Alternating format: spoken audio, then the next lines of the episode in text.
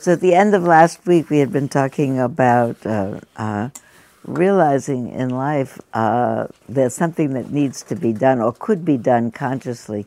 We had talked about, uh, I, I, think at one point I talked about the word practice and uh, people talking about how long I've been practicing two months, six months, three years, usually meaning how long since I met these, these formal practices of, uh, oh, I'm not going to say anymore training the mind. Someone told me training was a bad word. habituating the mind, these mind practices of habituating the mind. It is nicer than training. Training sounds a little bit harsh. Habituating the mind to compassion and kindness on behalf of its own contentment, on behalf of its own happiness.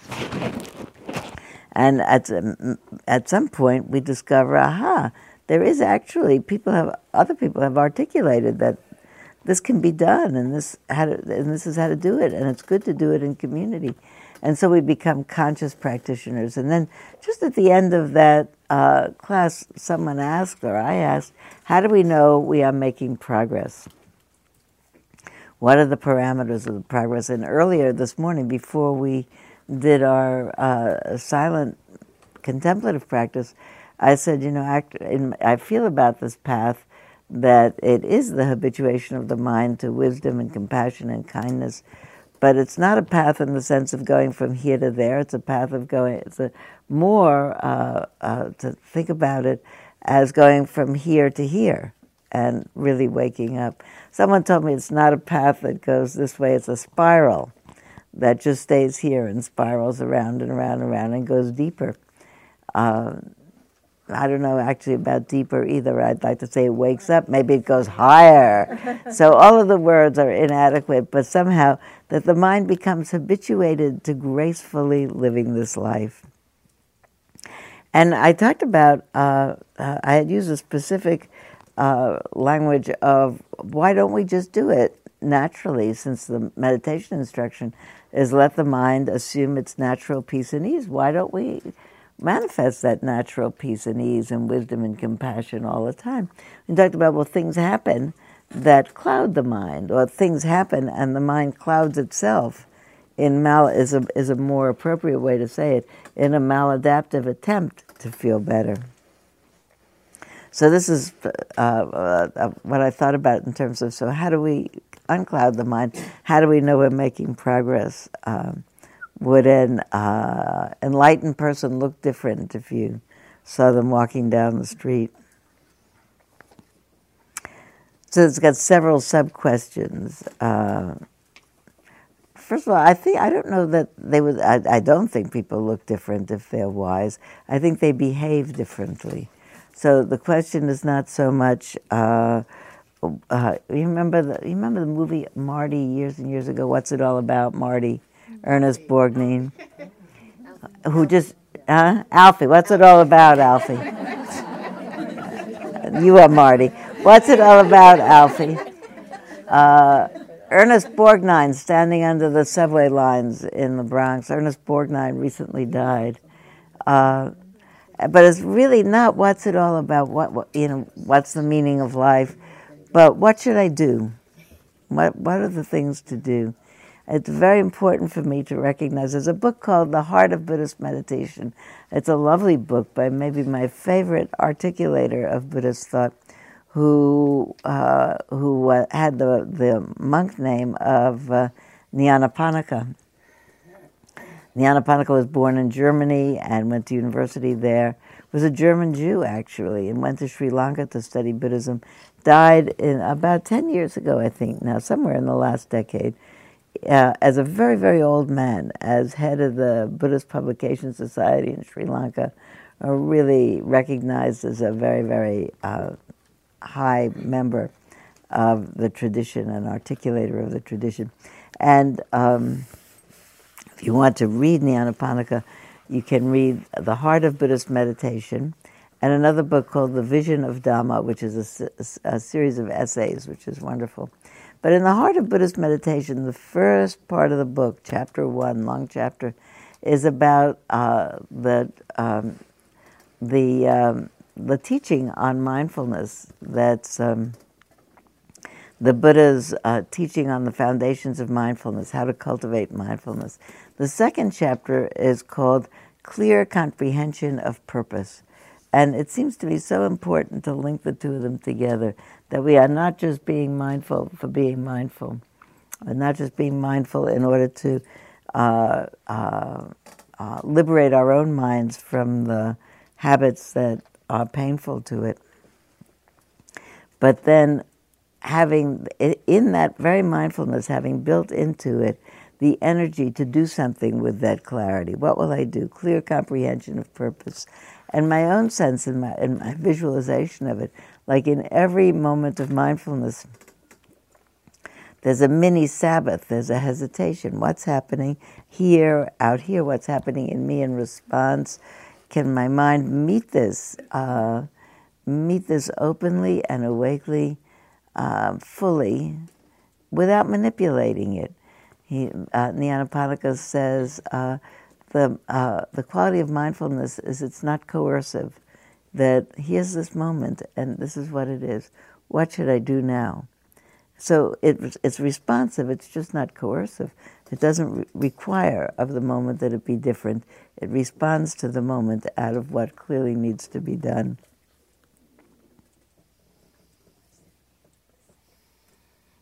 I think I, when I was thinking about this and putting it together, I thought um, I thought about uh, that moment of clarity that allows something creative to happen, being a moment of uh, of real liberation.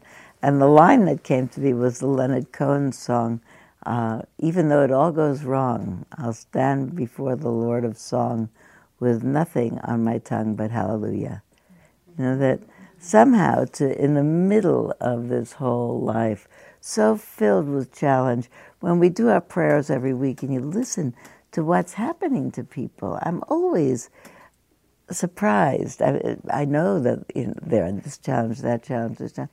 There's always something I haven't thought of. Look at that could happen, and that could happen, and chromosomal difficulties, anomalies. Who thought about that? And we said, this and this and this, this could happen, something else could happen, everything could happen.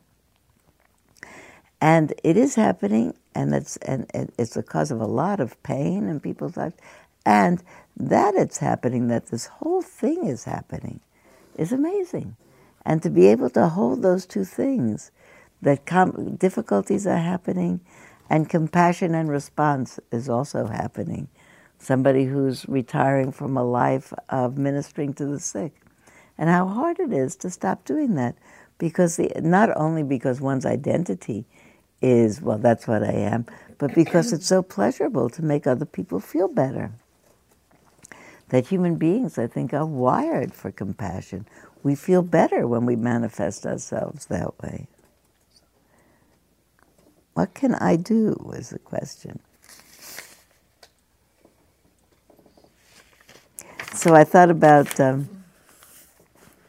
three things I wanted to tell you that happened this week. You know, I was teaching on Sunday morning. Uh, the, the, what's happening up at the upper campus this week is the last meeting of a two-year, two and a half year training program for people in the Community Dharma Leaders Program. About 100 people from all over the United States have taken this two-year training program, and they they've had five retreats, I guess, where they come together and study and sit and have changes and talk for a week, and then in between they're in, in contact with each other and with their teachers and with their mentors, because wherever they are uh, in cities all over the United States and probably way further, yes, indeed, way further than the United States, they are people who are becoming in their communities articulators of the Dharma. So people live in remote places and they say, you know, there's nobody in my town that I can go and practice with, sit with, talk about Dharma with. So, well, but I could become a Dharma leader and start sitting, and other people would come sit. So they're a very wonderful, diverse group from all over the place. And they asked some very um, nuts and bolts questions. I, I, was there to talk some about my views about teaching, and then they asked questions. And someone said, um, uh, Larry Yang, who uh, was moderating that morning, said, You know, you've been teaching the same Wednesday morning for 20 years. And a lot of people here in small communities, they're the only teacher. They teach every week, once a week. So one of the questions is, how do you figure out what to say every week?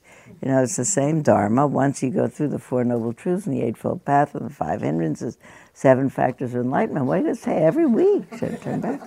I said, well, you know, it's actually not a big problem. First of all, clergy all over the world, on whatever is their Sabbath day, have to come every week with some brand new thing to say and some brand new interpretation of Scripture that they've done already, however many times. So I said, you know, it's not that hard. You just think about what happened to you that week, what happened to me. I said, the people that I mentor and being teachers, I say, always come prepared to start by saying, yesterday it happened to me that, or this morning, or the day before yesterday. Not only will it of necessity be a new thing, but also because the whole my whole sense of dharma is it's how to live a life. And unless we articulate it through the nuts and bolts of our own lives, when we cry, when we're moved to tears, who we care about, it's just an idea. So I said, always things always happen. They say things always seem to happen to you. I said, no, no, no. things happen.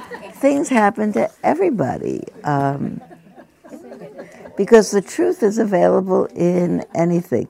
So I went to the ballpark the other night. So that's I have three, three, three stories. I went to the ballpark.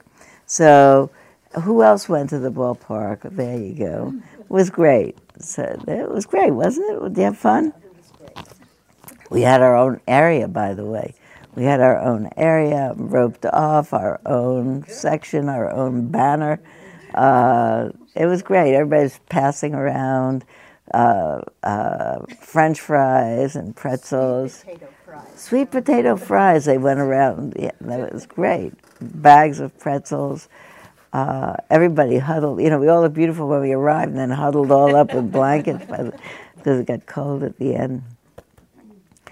But uh, it, there was a particular moment. This is the moment that was so fun for me. So I'm sitting all uh, surrounded by Dharma people, and uh, the opera was Rigoletto. So Rigoletto uh, is the court gesture in a certain court uh, in uh, a former era, in a former century. And I'm, I'm not absolutely sure of this, but since the French word uh, to joke around is rigoler, I'm sure Rigoletto is a little joke. So, and it's a, it's a, it's, and actually the character of Rigoletto is the court jester and it's it's totally um, it's ironic because this is a major tragedy. The whole thing. It's not funny. Um, singing is glorious, Er, but and the plot is completely tragic. And early on in the plot, when something terrible happens to Rigoletto, he sings out in a great voice the single line, "Revenge is my only goal." And so around me, somebody says, This is not going to end good. Some, somebody else says, This is very undharmic. Yeah, you have to go with Dharma people to know that when someone says, Revenge is my only goal, that it's not going to end good. that, that's a fundamental Dharma, that, we, that the meaning of karma is we plant the seeds for our own future all the time. It's really uh, the the Dalai Lama said at one point the most important thing for people to understand, or maybe it was the Buddha who said, most important thing for people to understand is karma. And the meaning of karma, as far as the Buddha taught it, it has different meanings, and it's it's been, I think, um, wrongly interpreted as uh, an eye for an eye, and you get it back if you did this. I think is completely a, a presentation of every act, every thought is seeding the future. You build your own future, you create your own future by your own actions and your own thoughts, and it's a great tragedy. Um, and it uh, it's it's actually the main themes in it are greed, hatred, and delusion, the things that we think of as being the major uh, the major impulses of the untrained unwise mind. The greed is, is tremendous on every level. Uh, the, uh, uh, the young and pure daughter of Rigoletto that no one knows he has, is closeted away and looked over by a nursemaid to keep her safe from people who would take advantage of her, uh, accepts a bribe from somebody who would like access to her private room and takes this bribe. So you see, problem number one is greed. This girl is compromised because of the nursemaid. The Duke, who's the, really the bad guy who sings La Donna Mobile, which everybody knows, waiting for that at the end. Sounds like such a cheerful song. It's actually, when you hear him sing it, he's a complete rake with no concern whatsoever for the well being of the people whose lives he destroys. Uh, so he's a complete rake with no concern for the people whose lives he destroys. That's it. His courtiers kidnap this beautiful young woman and bring him, her to him for him to take advantage of, which he promptly does. So you have greed, you have lust, you have uh, violence, uh, and then revenge. Uh, revenge is my only goal. You get it that he might really feel that way. It was really, he was tremendously wronged, but still, it's not going to end well. It already, the seeds of that.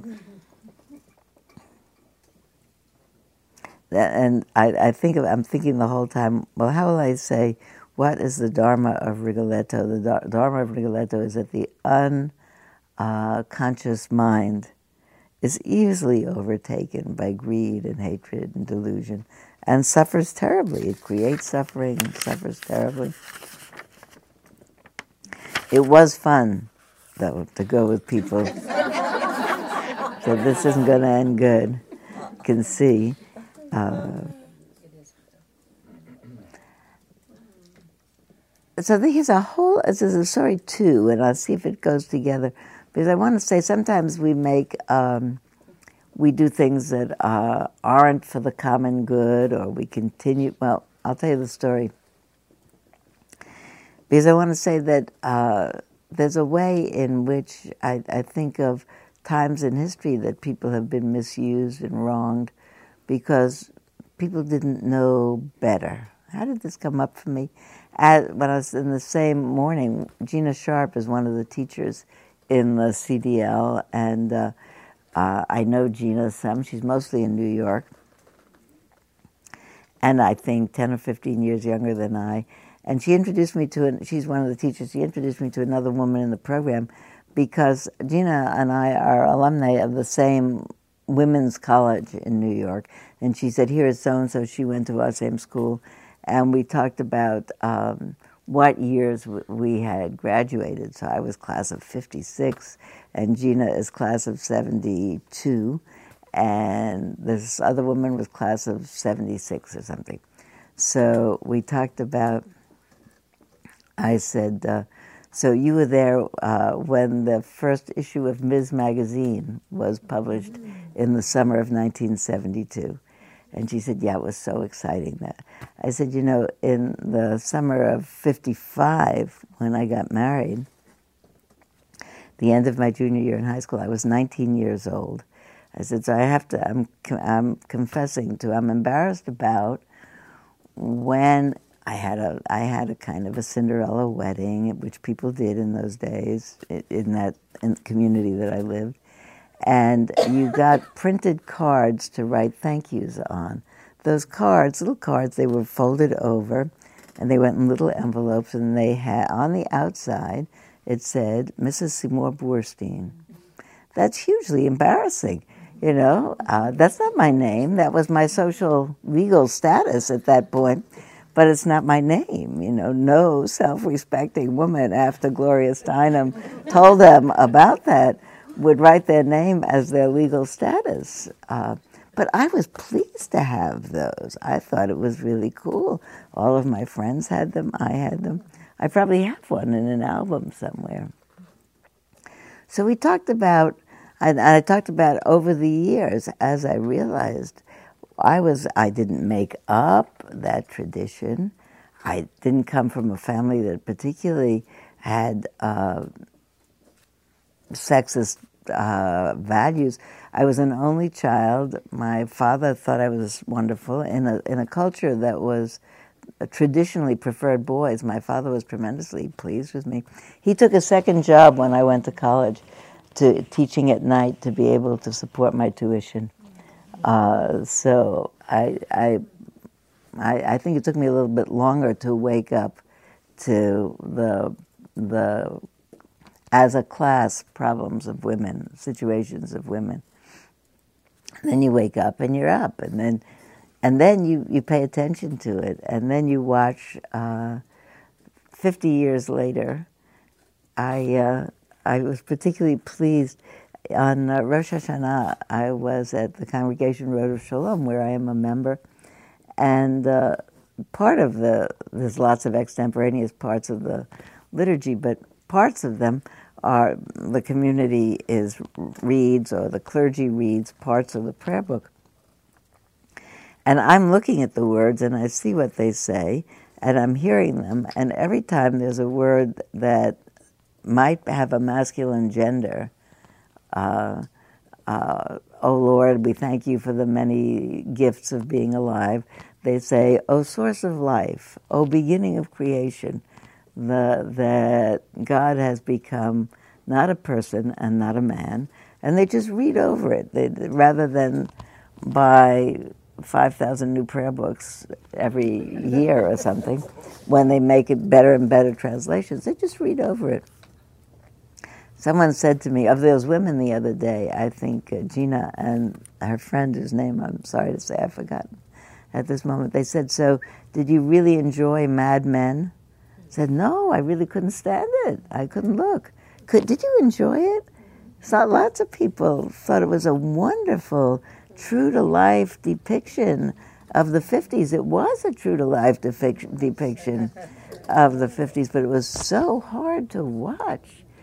Painful, the degree of ignorance in men and in women and in everyone, because the basic tone of it was never mind that this is killing people, selling them cigarettes will do it anyway. You know, the whole so we talked about once you wake up and you say, look what people are doing, you can't do it anymore, but you have to wake up. And so one of the reasons I want to tell you that whole story is in my own mind, I thought, oh, so embarrassing to have done that.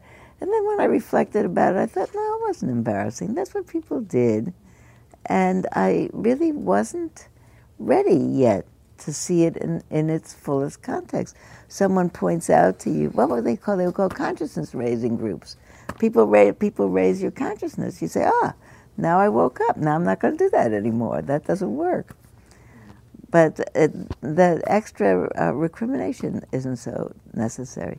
So I want to tell you one thing that came out of that conversation on the whole morning as we talked, because maybe we'll do it today if we have time. We talked about waking up in general. You wake up to, wait a minute, there is this business of sexism and gender problems, not just with me or that culture, but in the world and historically, then you change. So we talked about waking up, and I said, uh, I have a friend who says I was born, about himself, he says, I was born when I was about four years old. And it's an interesting, it's an interesting thought. Do you get that? He meant at, at age four, he suddenly realized that he, John, or whatever I named him for this morning, was, an, was a, a, a separate individual, and that everybody's life would end at a certain time. But he, John, had now a body that was four years. He was a different person from everybody else, distinct from everybody else. And then we then talked about other waking ups, like at some time, probably not at four for most people, but maybe at eight or 14 or 17 or 22 or something, we realize there's a problem inherent in having been born, which means that we have to die at the end, and so does everybody else that we know. So this is suddenly very problematic. There's no way out but forward, and forward is there's no way to do that without loss. So I'm also thinking about what the Buddha taught fundamentally about suffering, which is life is what it is 10,000 joys and 10,000 woes. And suffering is what we add to the woes or the joys by insisting that they last longer or insisting that they not happen. That's what it is. It's joys and woes that we can celebrate and arouse compassion about. Wake up a second time for that sort of existential dilemma of, uh oh, what now? Then, at some point later, people said, there's a, another waking up where maybe you hear about spiritual teachings, maybe you hear about the Dharma, maybe you hear about teachings from a religious teacher that you've had in another tradition that says, you know, that's true, that existential dilemma that you have, but it's also true that your mind can be reborn into a mind of awakened compassion and kindness which really is the uh, not the antidote, maybe the antidote. It's the answer to the dilemma. It's an answer to the, what many poets and philosophers have called the fear and trembling of existential awareness, frailty of existential awareness. You never know. I'm going to talk a little bit more about it because I thought at some point it would be fun for us to be in little groups of two or three people and talk to each other about when were you born, when were you born, and when were you born, and what are you trying? when you, are you yet born into that place? And you, you have it as I have it as a hope on the horizon. I see glimpses of that terrain, but I don't live there all the time. I'd like to live there all the time, so that's what I'm working on. Or most of the time, I'd even do I really want to settle for that? No, I think till the end of the life you keep on working on it.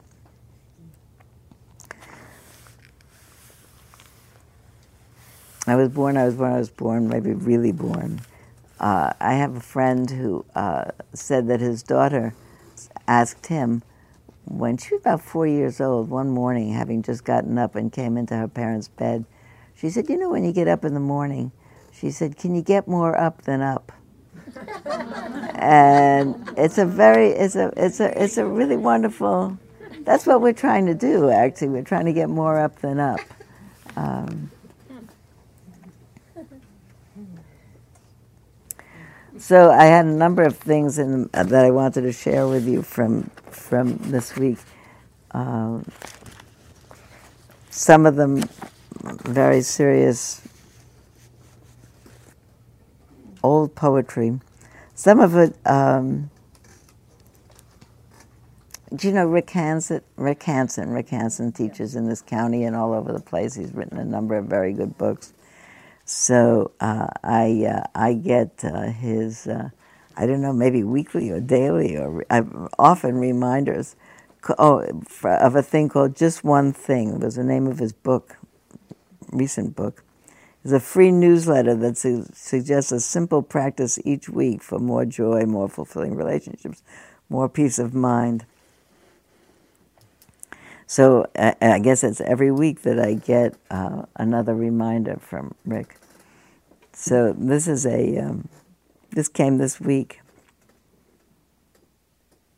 I'm going to put this whole part of what I'm talking about into the framework of when you wake up more up than up. What do you see?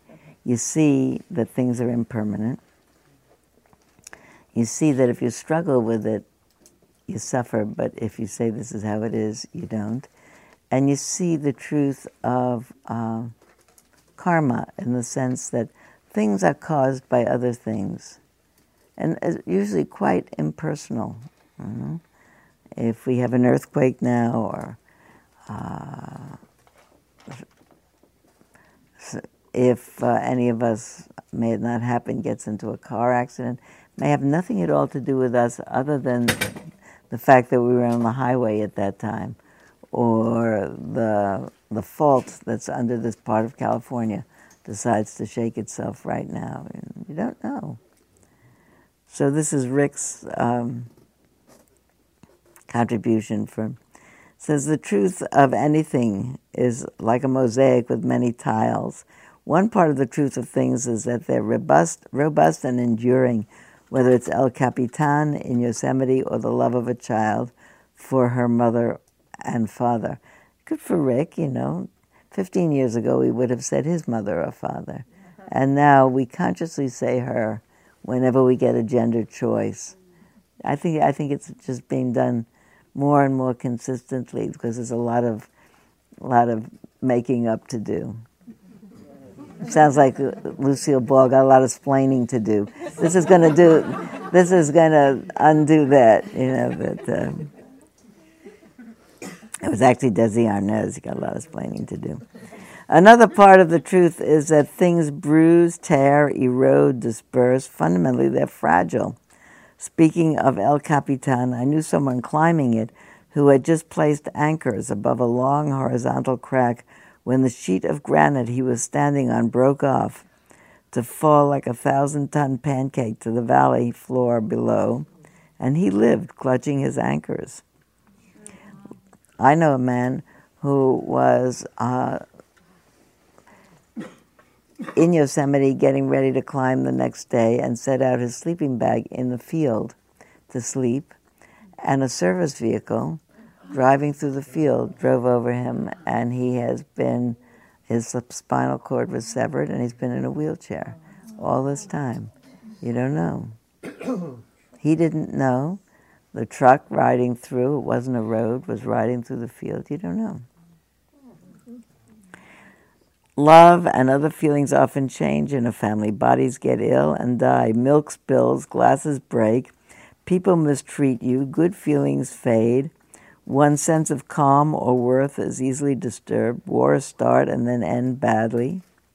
Planets heat up and hurricanes flood cities. Earthquakes cause tidal waves and damage nuclear reactors. Life is like a house of cards in a single gust. A layoff at work, an injury, a misjudgment, a bit of bad luck can knock it over. Taking a longer view, several billion years from now, our sun will swell into a giant red star that consumes Mercury, Venus, and Earth, the Grand Canyon, Pacific Ocean, and all the works of humankind will come to an end, utterly fragile. Several billion years from now. But still, you think, wow. So that was Rick this week.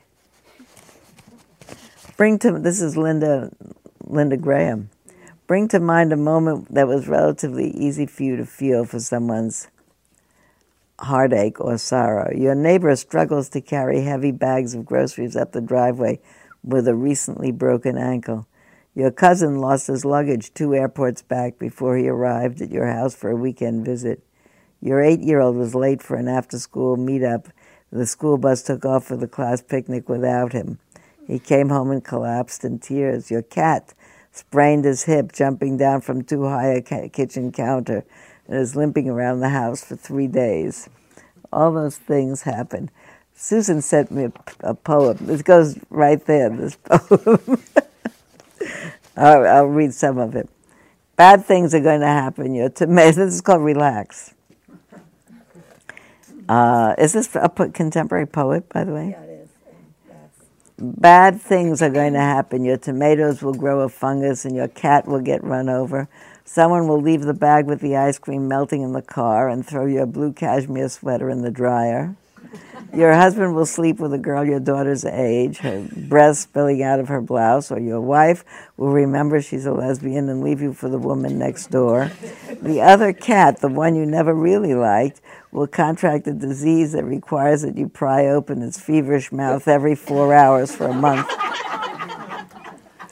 Your parents will die no matter how many vitamins you take, how much Pilates, you'll lose your keys, your hair, and your memory. There's a Buddhist story of a woman, woman. Every time I've heard this story, it's been a man. A woman chased by a tiger she comes to a cliff. She sees a sturdy vine, climbs ha- halfway down, but there's also a tiger below. I heard it otherwise, but it's the same. The two, and two mice. I heard one mouse. One white, one black scurry out and begin to gnaw at the vine. At this point, she notices a wild strawberry. This I didn't is the story, growing from a crevice. She looks up, down at the mice, then she eats the strawberry. So here's your view the breeze, the pulse in your throat. Your wallet will be stolen. You'll get fat, slip on the bathroom tiles of a foreign hotel, and crack your hip. You'll be lonely. How sweet and tart the red juice is, how the tiny seeds crunch between your teeth. It's the same. It's the same. So, just for a minute to, uh, I will not elevate, but to places in the sense of history one of the uh, awesome moments in the in the Rosh Hashanah liturgy is uh, a moment in which the cantor sings um, a reflection that uh, comes. Uh, it, it, actually begins presumably uh, in the 12th century, where a person who uh, was dying um, as a martyr uh, wrote this poem uh, that people have chanted. It's a, a, poem of saying, You don't know, it's not in your hands. It's really a recognition of the awesomeness of life. I mean, sometimes people end their lives, but that's not their own hands either, even it looks like. It's the circumstances, in fact, that propel that action. But the, the part that I remember from even childhood there's a part where um, they where this is this is a translation that's pretty correct. Uh, in these days, will be decided who will pass from the earth and who will be created in this year, who will live and who will die, who will die at his predestined time and who before his time, who by water, who by fire, who by sword, who by beast, who by famine who by thirst, who by upheaval, who by plague, who by strangling, who by stoning, who will rest and who will wander, who will live in harmony, who will be harried, who will enjoy tranquility, who will suffer, who will be impoverished, who will be enriched, who will be degraded, and who will be exalted. And then it says, but repentance, prayer, and charity avert this severe decree, dying. And I actually changed that in my mind to um, contrition. I like that better than repentance. Contrition. Gener- generally taking responsibility, feeling bad. Reorientation, rededication. Uh, what would we call it? Wise intention.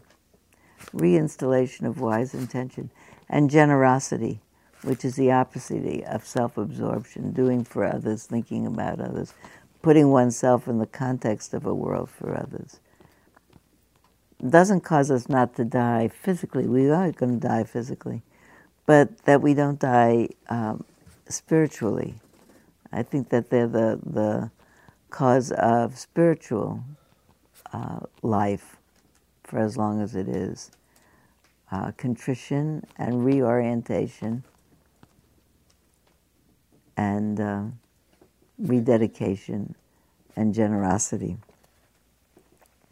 You know, I heard this as a child and I knew it was awesome, but uh, I wasn't frightened by it. I just, I, uh, I always felt it was a monumental thing because the, the, the, the singing of it is monumental and the community looks genuinely awestruck. These days, by the way, the first 10 years, 10 days of the new year are called the days of awe. When you reflect on the general frailty of life, you don't know. You say, I'll see you tomorrow. We don't know. Uh, which doesn't mean that we stay home or doesn't mean that we plead for some sort of divine intercession. I mean, that's fine. Also, it lifts the spirit. I'm but it just means that's the way it is. What can I do in this day so I am alive in this?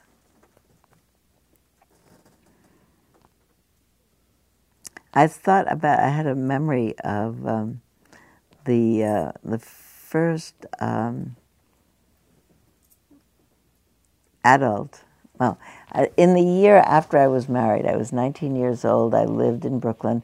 I lived around the corner from a um, a, uh, uh, a Jewish hospital where my husband was an intern, and we went to services in the hospital because they had services set up in a big room, and they pushed people in with their hospital beds. Um, so I was a 19 year old person in a room full of mostly old people in hospital beds, and probably many of them quite sick. And in that group, people singing, Who's dying this year? Who by this, and who by that, and who by this, and who by that. It was quite awesome to me. And that just looking around at all of those people, you know, I think that's really what's true. And the truth is, uh, when I think about it now, it's actually um, what? 51 years later. Uh, more? 56 years later. 56 years later. And, and they're still extremely stirring words. I think to myself for, forever people have been knowing this is just by a string are like hanging on that vine and the tigers above and the tigers below. There's another part of that same prayer at the end of it that says a person's origin is from dust and destiny is back to dust. And at the risk of his life, he earns his bread. He is likened to a broken shard, a withering glass, gra- withering grass, a fading flower, a passing shade, a dissipating cloud, a blowing wind, flying dust, and a fleeting dream. So the line from the Diamond Sutra is um, Thus shall you speak of all this fleeting world, a bubble rising in a stream, a flash of lightning in a summer storm, a falling star, a phantom, and a dream. It's the same. It's the same. You probably can do one. For, I'm going to put you on the spot. Okay. okay. Think about it, though. This, this, there needs to be an impermanence in the Christian liturgy. I know that there is. Uh, so I thought about it a lot the other day, and I thought, I want to be sure to finish. Um,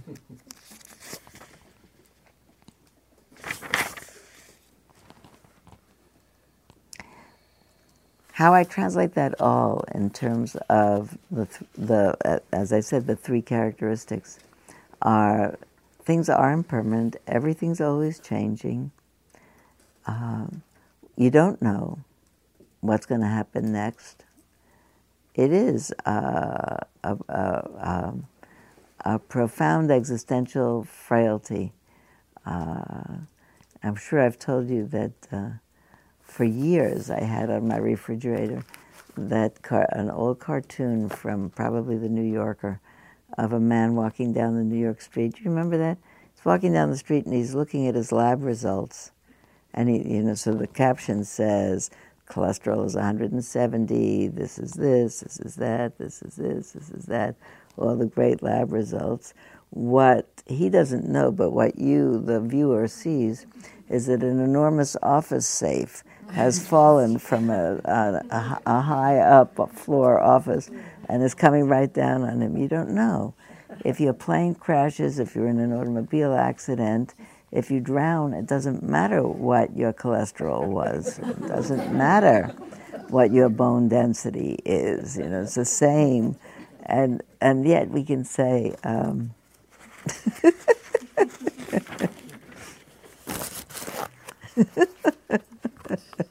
I'm laughing because last week I got my bone density results and they weren't so great. So I'm back in the gym and I'm doing the weight bearing and I'm taking the calcium more fervently and I'll take care of it. But what was interesting to me is I the printout of it came in a in a, in an email, and uh, I got up, I was feeling great, nothing hurt me, everything perfect. I look at my email and then I see those numbers and I see my mind starting to go to cascade down, you know, like all of a sudden. I said, wait a minute, I feel exactly the same as I did before I read the email. the only thing that's different is I know what this machine says about my bone density at this point. But you know, I have a I have a friend who's with whom I sometimes go to the opera who's 95 and I said to her, you know, it's nice to talk to. Uh, I like having old women for friends, because especially old women. Uh, so I, you know, it's interesting. I think of myself as old but not elderly. Like it makes a difference. But I, uh, it, it, it's, I'm, you know, you see, it's all it's all bizarre, because I, I someone sent me. Uh, uh, maybe it was my son. I told him about those results, and he sent me. Oh, he, he called me and he said, "Listen, it's important that you take care of it because you, women fall down a lot and they break hips. I know that." And he said, especially the elderly past seventy. Think, past, you know, hey. old, old, not elderly. That's ridiculous, you know. 129 is okay, 132 is not okay. You know, it's ridiculous, ridiculous. So, uh, but uh, but you catch the mind doing that, and you say, "These are the ridiculous habits of my mind. It's got to be this. It's got to be that." So I catch it, and I say, "Wait a minute. You feel the same. You just go back to the gym. You don't have to make a fuss about it. You don't have to drag down your whole day. You don't because actually you do have to go to the gym. As long as I'm alive, I don't want to have broken bones if I can avoid it, and I don't want to have pain if I can avoid it. And so it's a good idea to go to the gym." But it's not a good idea to get all fixated on it because you don't know. You can cross the street. My old friend, I said to her, listen, when you're in a place, I said, I noticed this about myself. When I'm in a notable place, uh, say I go to Washington, D.C., and I'm looking at the Lincoln Memorial at, you know, after dark, all lit up, and then we leave, and I think to myself, I wonder if I'm ever going to see that again. Uh, I say to her, Do you think that when you leave a place? She said, No, I never think that. She said, Don't think that. That's about. she said, When I'm in a lovely place like that, I think, When can I see this again? Or what else do I want to do? And I start making plans to do it. She said, Don't think about what you can't do anymore. well, okay. All right. You know, the gurus come in all kinds of shapes. So I had two more things to share with you. Um, I don't know if I told you that I went to see here, Barbara Cook, a few weeks ago. Do you know Barbara Cook? Barbara Cook is an interpreter of songs, I guess, like um, Barbra Streisand. She's older than Barbra Streisand. And a friend of mine is very devoted to Barbara Cook. She flies wherever in the West that Barbara Cook's in Los Angeles, Barbara Cook's in Las Vegas, and um, my friend Joelle goes wherever it is. So Barbara Cook was in San Francisco, so she took me, and we had seats in the very first row. Is a cabaret seating, so you're sitting at this tiny table right in the front of Barbara Cook, and packed. It was so hard to, you know, she got tickets long in advance. Everything sold out, and uh, Barbara Cook came in, and Barbara Cook is 85 years old, and she's 85. She does not look like the publicity pictures of her. I must say she looks older than the publicity pictures and bigger, but but her face is beautiful, and she is made up and coiffed and dressed and using a cane to navigate, and someone else holding her by the elbow. And she comes in and sits down and says, This is getting old. This is really getting old, meaning about having to use the cane and the support. But I think if you put the accent on the other part, this is getting really old. This is really getting old. If you live long enough, that's what you get. And then she sat and sang in the most beautiful voice and was wonderful. And she said, I can't hit the high C's anymore, so I leave them out. I sing other things instead. And she sang, no complaints and no regrets. I still believe in chasing dreams and placing bets, and I've learned that all you give is all you get. So you give it all you've got. I've had my share, I drank my fill, and even though I'm satisfied, I'm hungry still to see what's down another road, beyond a hill. I'll do it all again. I'd do it all again. Maybe she'll do it all again. So here's to life and every joy it brings. Here's to life, to dreamers and their dreams. Funny how the time just flies, how love can go from warm hellos to sad goodbyes, and leave you with the memories you've memorized to keep your winters warm. But there's no yes in yesterday, and who knows what tomorrow brings or takes away. As long as I'm still in the game, I want to play for laugh, for love, for life, for love. So here's to life and every joy it brings. Here's to life, to dreamers and their dreams. May all your storms be weathered and all that's good get better. Here's to life, here's to love, here's to you. May all your storms be weathered and all that's good get better. Here's to life, here's to love, here's to you. That's a good blessing. May all your storms be weathered. So, like a generic blessing for everything. You know, when we say in the morning in our prayers, this is happening to this, and this is happening to that, and this is happening, this is happening. The generic goodwill blessing. May all your storms be weathered. I am more and more convinced that the biggest generosity is the generosity of goodwill and blessing. I am more and more thinking about habituating the mind to goodwill so that it can n- keep on noticing that there's a world out there to wish well to, which, when I do it, rescues me from my own self absorbed concerns and connects me to a world of people who have all my stuff one way or another. When we say all the things, I'm thinking about my sister or my brother or my neighbor, we don't all have exactly that same thing, but we have something. And we connect with it because we have something. And our something resonates with whatever something everybody else has. To be together in community and say, you know, here's to life. We've all got it.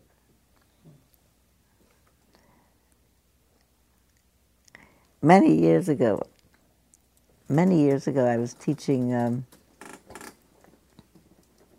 an introduction to Eastern religions class at Dominican, really many years ago, like 30 or 40 years ago. And the students were all young. They were mostly Marin County residents. It was when it was Dominican College, not university.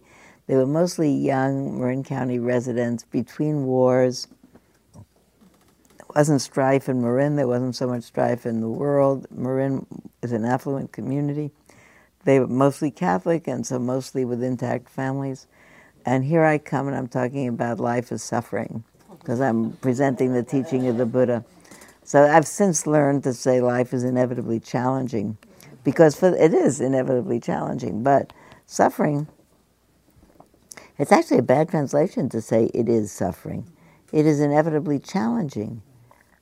And what we do with those challenges is the is the criteria for whether or not we suffer. And I think the mind. Uh, so, by the way, one of them asked me one day. I, I must have said the suffering too many times.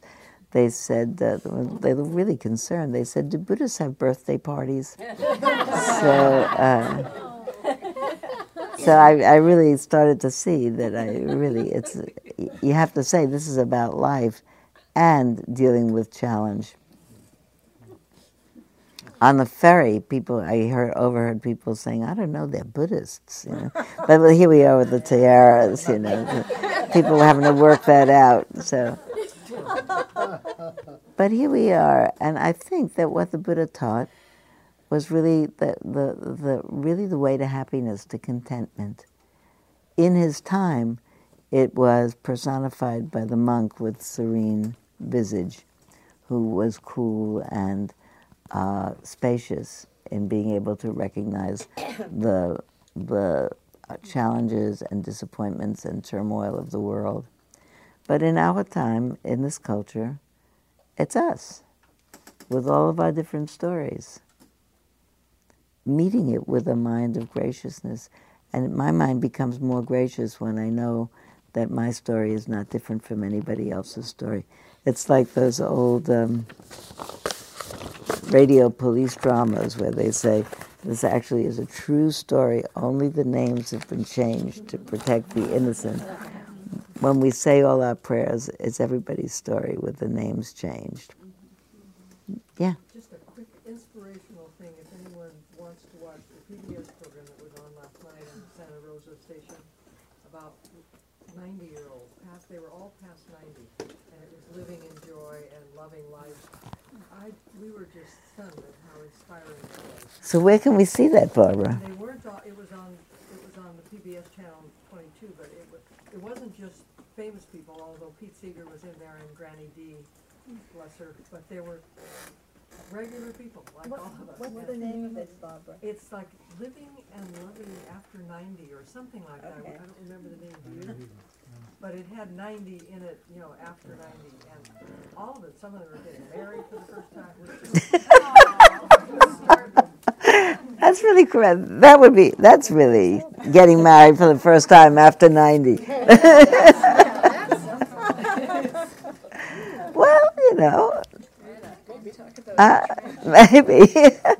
All right. Uh, I'm not here next Wednesday because it is Yom Kippur.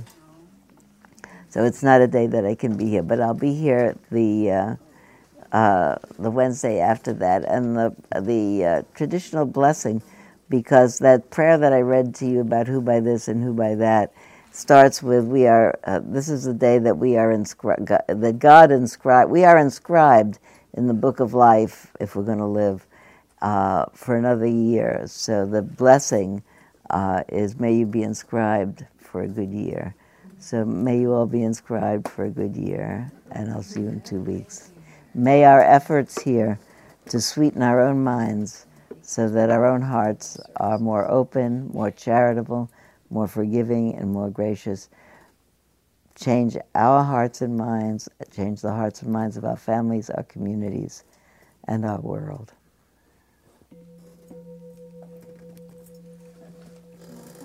Shana Tova. Return again, return again, return the land of my soul, but then it's